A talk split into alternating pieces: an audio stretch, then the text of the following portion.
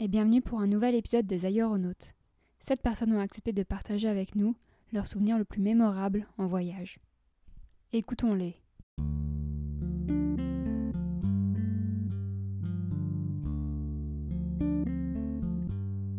Bonjour, je m'appelle Diane, je suis jeune fille au pair d'origine française en Écosse depuis plus d'1 mois maintenant. Et le moment qui m'a fait réaliser que je n'étais effectivement plus en France, à part, bien évidemment, les choses évidentes du genre rouler à gauche, non pas à droite, et les panneaux en anglais, oui, le petit détail qui m'a fait débloquer une case dans mon cerveau, c'est lorsque je suis allée pour la première fois chez Lidl, donc jusque-là, ça ne change pas grand-chose de ma vie en France. Néanmoins, contrairement en France, les caddies n'ont pas de chaîne. C'est-à-dire que tu n'es pas obligé d'avoir un petit jeton ou une petite pièce de monnaie pour avoir un caddie. T'es pas obligé de mettre une pièce de monnaie dans ton caddie pour libérer sa chaîne, non. Ils sont tous en libre service. Et c'est un détail minime, j'en suis bien consciente. Néanmoins, ça veut dire qu'ici, les gens n'ont pas besoin de la promesse de récupérer quelque chose pour juste ranger les choses qui sont mises à leur disposition pour les aider. Il y a aussi un autre petit détail. Je suis dans un petit village dans le nord de l'Écosse et j'ai habité dans un petit village, pas dans le nord de la France mais dans l'ouest de la France. Même dans un petit village, les gens ne se disaient pas autant bonjour que là. C'est-à-dire que si n'importe qui se balade dans la rue et croise une autre personne, ils vont se dire bonjour, juste bonjour, rien d'autre, juste hiya. Et j'ai l'impression de surréagir, mais ça donne un sentiment d'accueil et juste d'appartenance. Tu te sens... Tu fais partie de ce lieu. Et c'est très agréable. Très, très, très agréable. Ça m'étonnerait que je fasse... que je continue de faire cela en France, parce que les gens vont me prendre pour une folle, n'est-ce pas? Et surtout que actuellement j'habite dans une grande ville. Donc... Encore moins safe d'essayer. Enfin voilà, c'était les 2 moments qui m'ont fait le plus réaliser que je n'étais plus dans mon pays d'origine.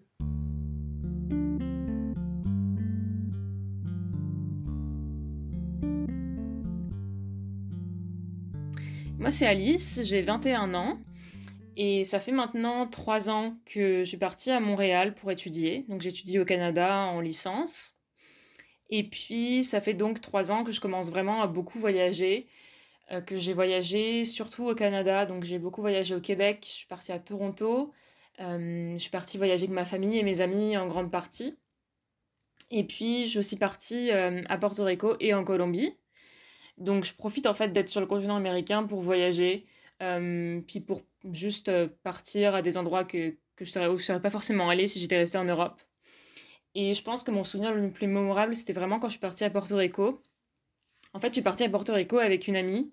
Donc, on est parties toutes les 2 en sac à dos il y a maintenant presque 2 ans. C'était en mars 2019. Et on avait vraiment envie de partir voyager pour partir à l'aventure. Donc, partir en sac à dos, puis juste découvrir un endroit, puis laisser le temps, en fait.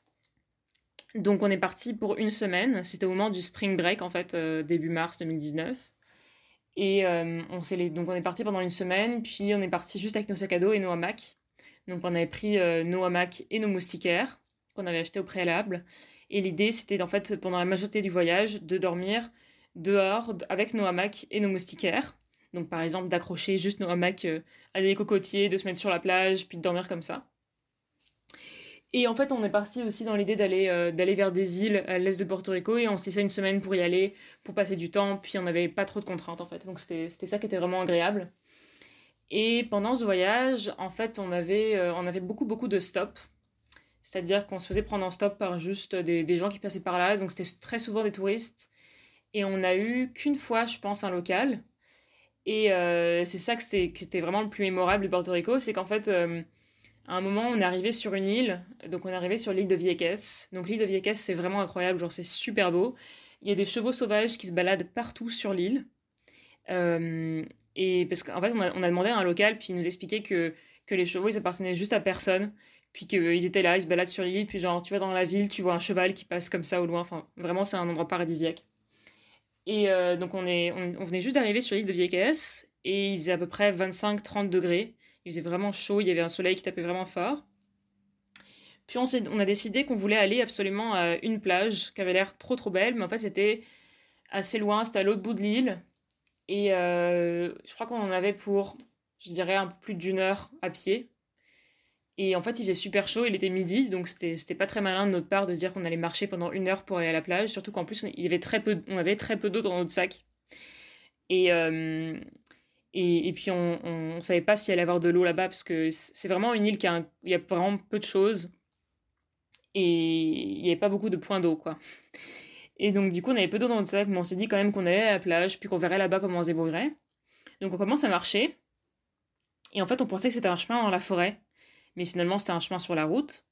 Puis, on marche. Et puis là, il y a un local qui s'arrête et qui nous demande où est-ce qu'on va. Donc, on lui explique qu'on va à telle plage. Je me souviens plus exactement du nom de la plage, mais c'était cette plage-là. Donc, on lui explique. Puis, il nous dit qu'il peut nous emmener avec sa voiture. Puis bon, nous, on était un peu inconscientes à ce moment-là. Puis on s'est dit, bah oui, pourquoi pas.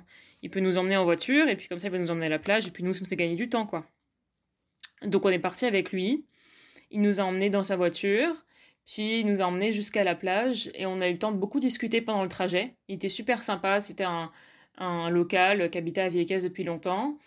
Et puis il nous expliquait. Donc c'est lui qui nous a expliqué l'histoire des chevaux sauvages qui sont sur l'île.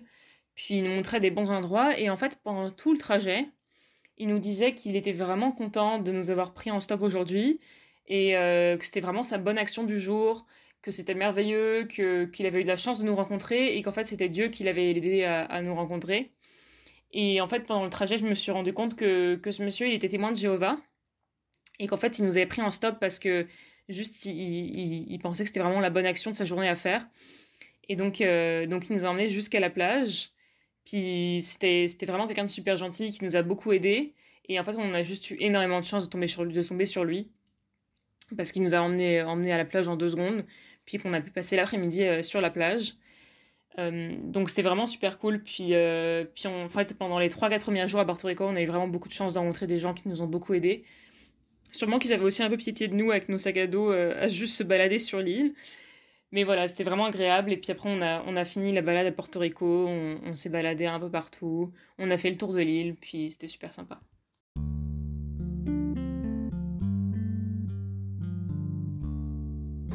Bonjour, je m'appelle Léo Ferreira. J'ai 26 ans. Et moi, je vais vous raconter une suite de mes aventures qui m'est arrivée lorsque je voyageais quand j'avais 20 ans. J'ai eu l'occasion de partir 6 mois en Océanie et sur le retour, je m'étais arrêté un petit peu en Asie, à Bali, en Thaïlande, en Inde. Et donc moi, mes aventures sont arrivées en Thaïlande. Donc j'avais déjà pris tous mes billets, tout mon petit trip était déjà booké depuis des mois quand j'étais en Australie. Et j'avais prévu, lorsque j'étais en Thaïlande, à la moitié de mon séjour de 2 semaines, de descendre vers le sud. Et pour remonter et partir en Inde, j'avais un vol d'un aéroport dans le sud du pays, un arrêt à Bangkok, et puis après partir sur New Delhi. Donc tout ça était calé déjà depuis plusieurs mois. Donc j'arrive, mon planning en Thaïlande n'était pas très très fixe, et je suis arrivé 3-4 jours avant de devoir partir pour l'Inde, dans le sud de l'île. J'avais décidé de partir sur une petite île, Koh Samui. Et donc une fois arrivé sur cette île, je connaissais déjà un petit peu tout. Je connaissais ma timeline, je savais à quelle heure je partais de l'aéroport du Sud, le battement qu'il y avait entre le port du continent jusqu'à l'aéroport.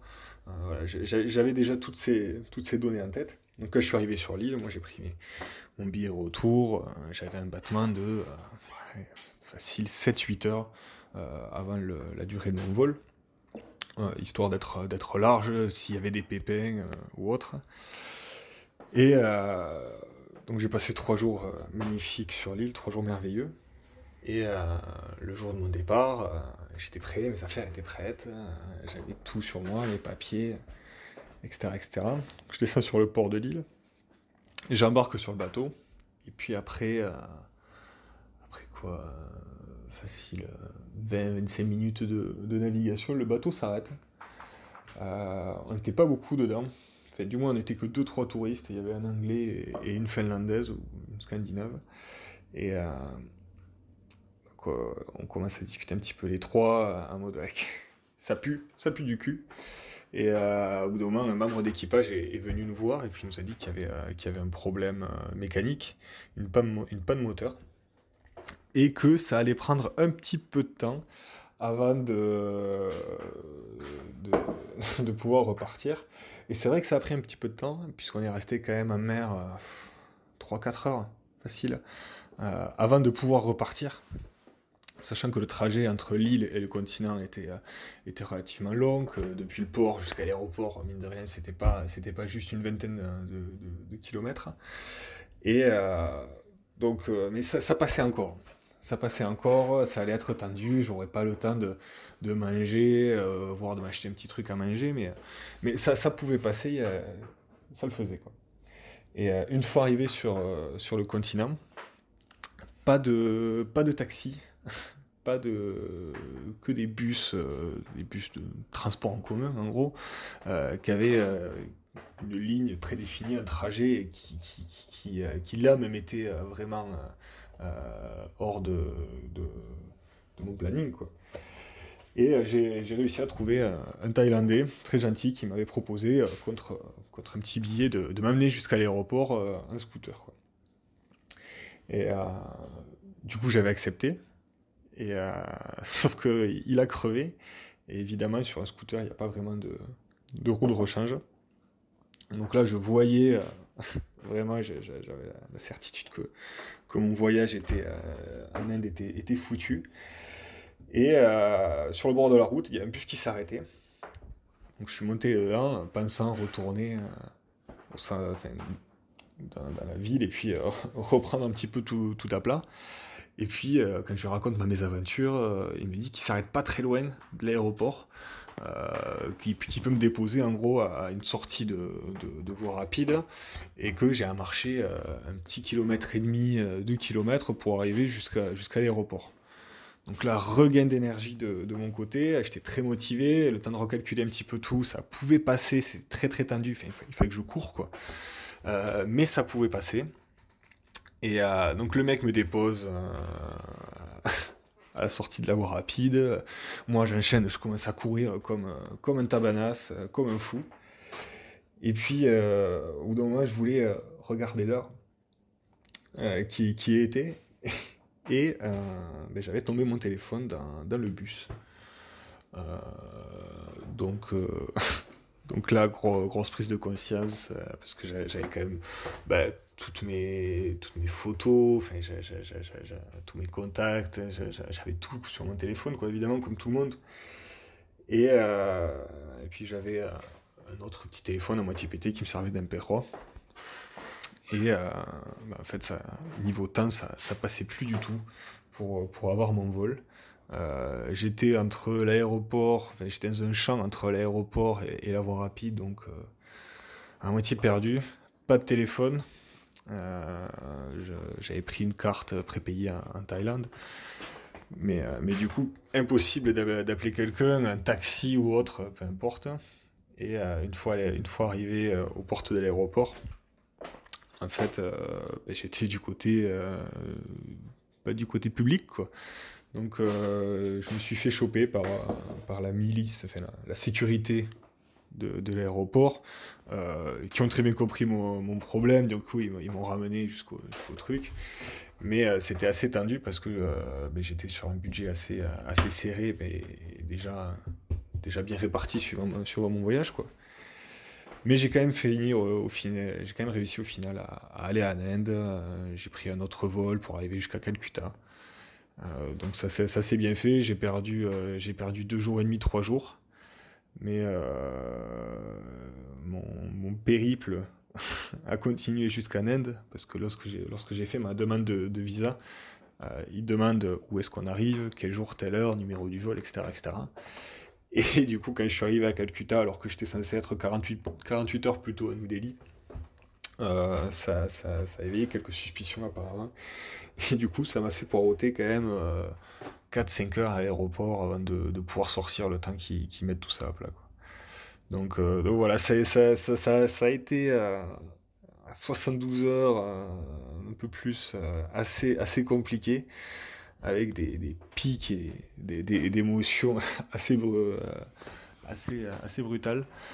Mais voilà, ouais, c'est une des aventures qui m'a le plus marqué, je pense, et qui m'a le plus aidé dans ma gestion du stress.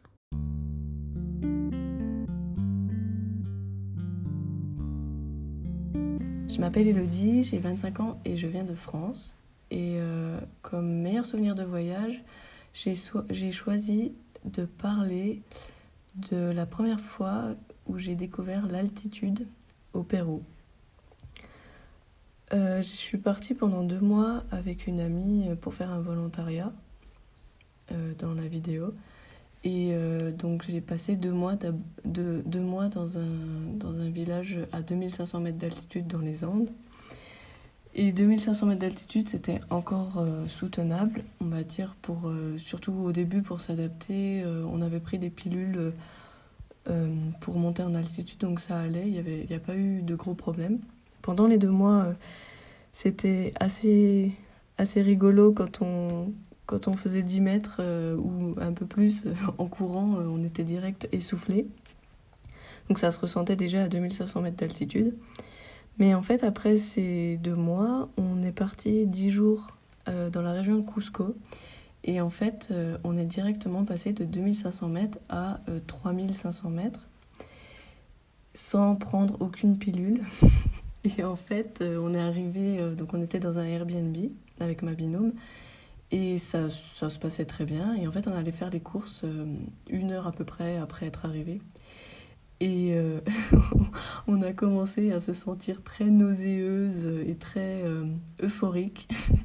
Et en fait, on avait l'impression d'avoir pris du gaz hilarant et c'était juste impossible de terminer les courses. On rigolait pour rien et on n'a pas réussi à faire nos courses. Genre, on voulait acheter des pommes de terre, on n'arrivait même pas à mettre les pommes de terre dans notre sachet, etc. Et c'était vraiment super, super drôle comme souvenir par rapport à cette altitude. Et après, on s'est... Donc après, ça allait, mais c'est vrai que la première adaptation était vraiment drôle.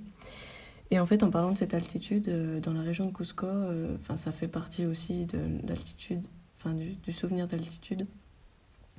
On est allé dans les montagnes colorées, les montagnes arc-en-ciel plutôt, qui s'appellent Palcoyo. Et en fait, c'était à presque 5000 mètres d'altitude. Et je pense que c'est un des plus beaux souvenirs, un des plus beaux paysages que j'ai vus de toute ma vie. C'était donc à 5000 mètres d'altitude et à peine je faisais 3 mètres, j'étais déjà essoufflée. C'était vraiment impressionnant et les paysages, les montagnes arc-en-ciel étaient vraiment merveilleuses. C'était vraiment magnifique. Les montagnes arc-en-ciel, du coup, elles sont situées à donc 4975 mètres, quelque chose comme ça. Et en fait, donc on arrive en bas, entre guillemets, de la montagne. Et on a encore quelques mètres à monter, un certain dénivelé à monter. Et une fois qu'on arrive au sommet de la montagne, donc ça se fait en pas très longtemps, c'est pas hyper haut par rapport à l'arrivée au niveau des taxis, c'est juste que ça prend du temps à cause de l'altitude, du coup. Quand on arrive en haut, on a un grand panorama sur une chaîne de montagnes de toutes les couleurs. Donc il y a du rouge, il y a du jaune, il y a du brun. Et ça dépend aussi du soleil. Mais dès qu'il y a du soleil, c'est encore plus éclairé et c'est beaucoup plus voyant. Et en fait, dans toute cette chaîne de montagnes, il y a plein d'alpagas qui sont là et qui mangent l'herbe ou qui se roulent dans la terre. C'était assez impressionnant. Mais c'est vraiment, ouais, on est en hauteur. Et en plus, il n'y avait pas énormément de gens parce qu'on avait trouvé Palcoyo Montagne qui était pas très touristique, alors qu'il y a une autre qui est beaucoup plus connue avec beaucoup de gens, et je pense que ça casse un petit peu la chose aussi. Et du coup, c'était assez silencieux avec ce panorama immense de montagnes colorées et ce soleil qui venait de temps en temps. Oui, c'était vraiment magnifique. Et en altitude, donc il n'y avait pas de neige, il y avait genre 3 mètres carrés de neige, mais pas plus. Et en fait, ce qui m'a le plus marqué, c'est qu'il y avait beaucoup d'alpagas partout. Et maintenant, c'est devenu mon animal préféré parce que je trouve ça trop mignon. Il y avait des alpagas qui se roulaient dans la terre. Ils étaient vraiment trop mignons. Et en fait, sur la route, on était dans un taxi pour se rendre aux montagnes arc-en-ciel. Et on s'est arrêté parce qu'il y avait des alpagas et des lamas au milieu de la route. Et là, sur notre droite, il y a un de mes amis avec qui j'étais à ce moment-là qui dit « Hey, regardez, il y a un alpaga qui est en train d'accoucher !» Et en fait, effectivement, on a tourné la tête et il y avait, on était en train d'assister en pleine nature à l'accouchement d'un alpaga. Et c'était juste magnifique. C'était impressionnant. On restait bouche bée et j'ai même réussi à un petit peu filmer avec mon téléphone. Mais c'était vraiment un des plus beaux souvenirs de voyage que j'ai eu. Et avec l'effet de l'altitude en plus, euphorie, plus essoufflée à chaque seconde, c'était vraiment magique.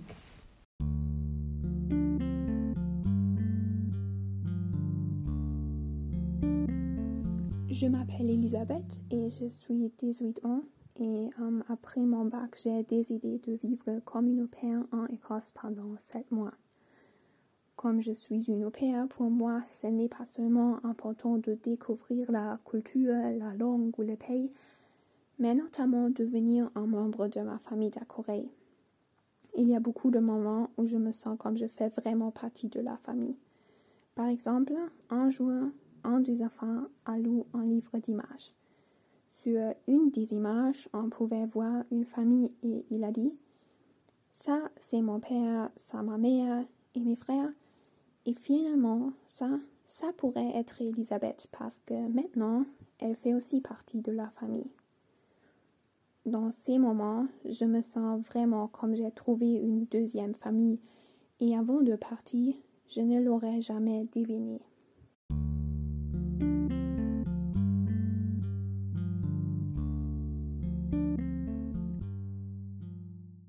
Bonjour.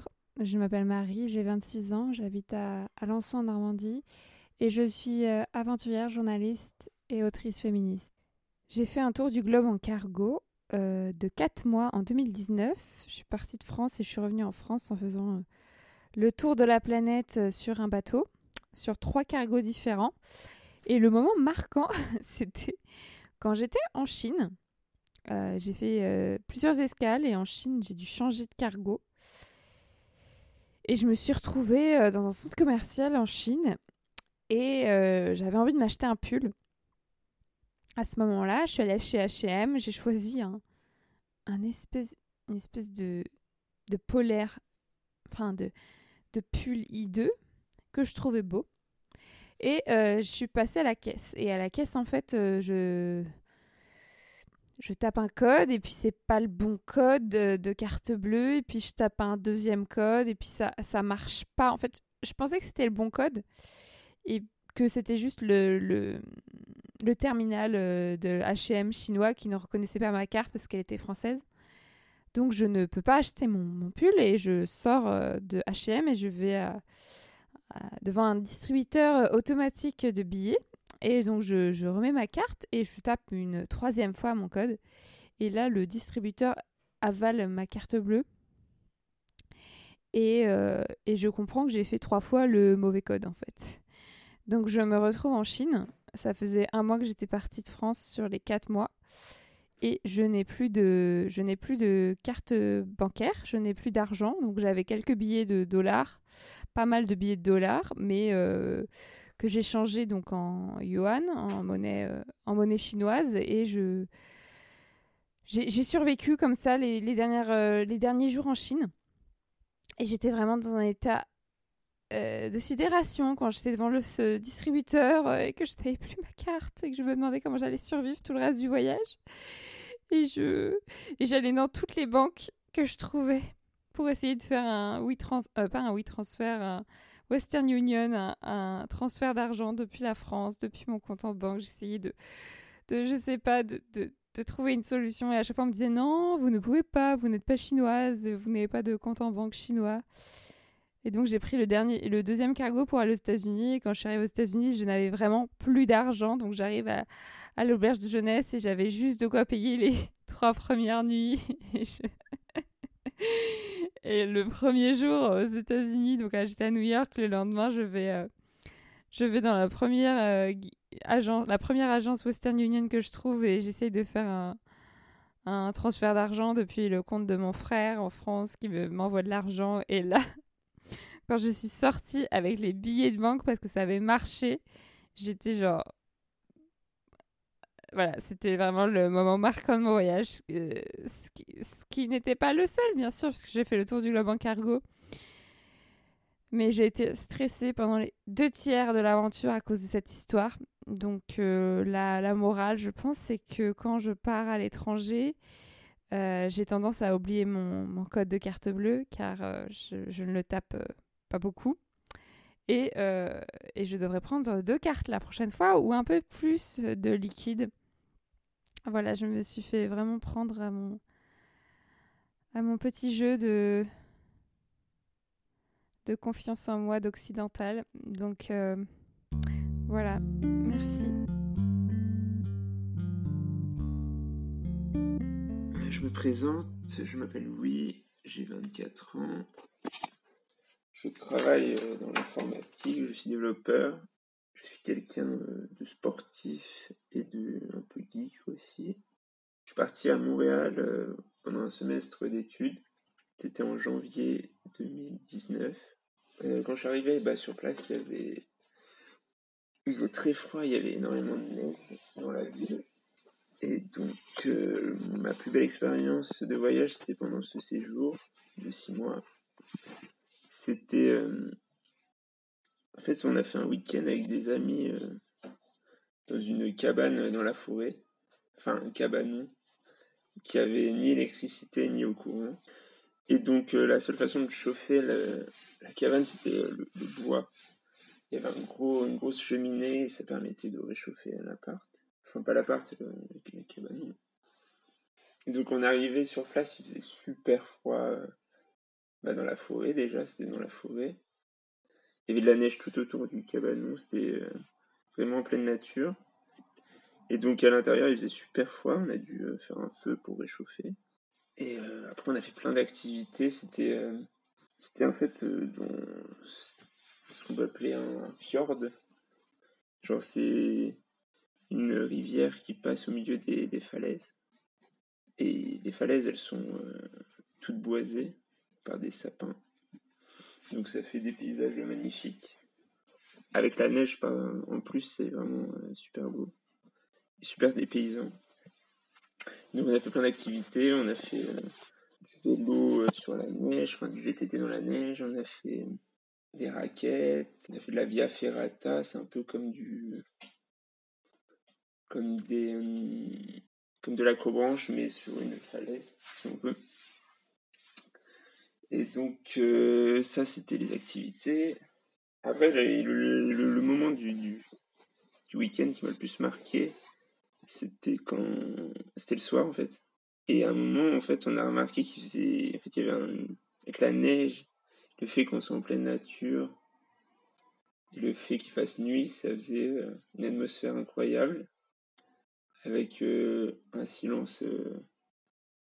unique, j'ai jamais vécu un silence pareil de toute ma vie. Et on s'est allongé dans la neige avec mes potes et on a écouté le silence en regardant les étoiles. Et c'était vraiment inoubliable.